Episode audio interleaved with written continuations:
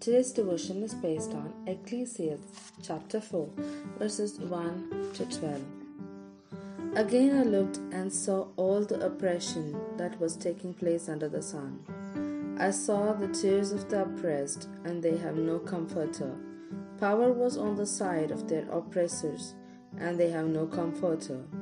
And I declared that the dead who had already dead are happier than the living who are still alive.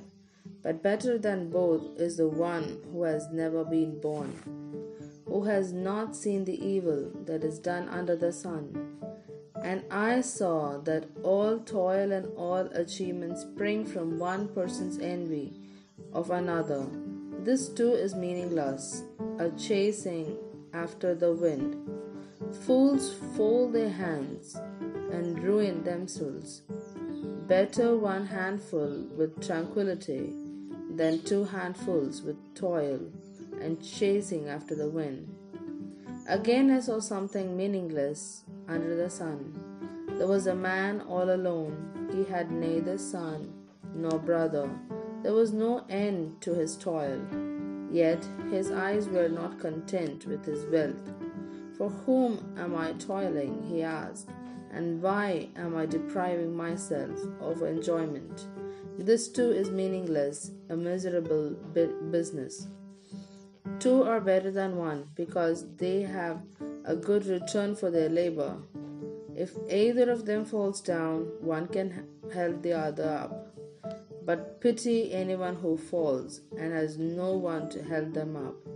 Also, if two lie down together, they will keep warm. But how can one keep warm alone? Though one may be overpowered, two can defend themselves. A cord of three stands is not quickly broken. Here ends the Bible reading.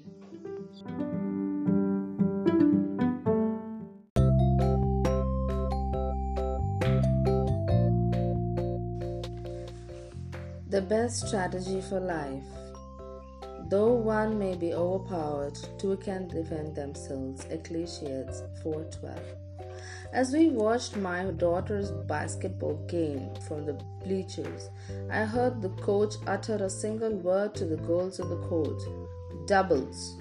Immediately, their defensive strategy shifted from one on one to two of their players teaming against their tallest ball holding opponent.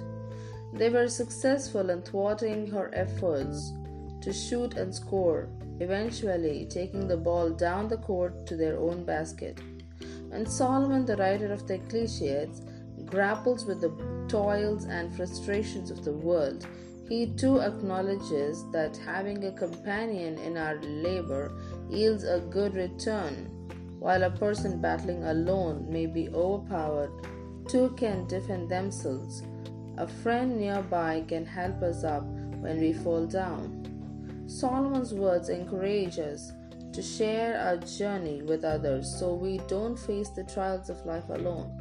For some of us, that requires a level of vulnerability we're unfamiliar or uncomfortable with. Others of us crave that kind of intimacy and struggle to find friends with whom to share it. Whatever the case, we mustn't give up in the effort. Solomon and basketball coaches agree having teammates around us is the best strategy for facing the struggles that loom large on the court and in life. Lord, thank you for the people you put in our lives to encourage and support us. Who has helped you through a difficult time? Who could use your support and encouragement? How will you help them? Let's think about it.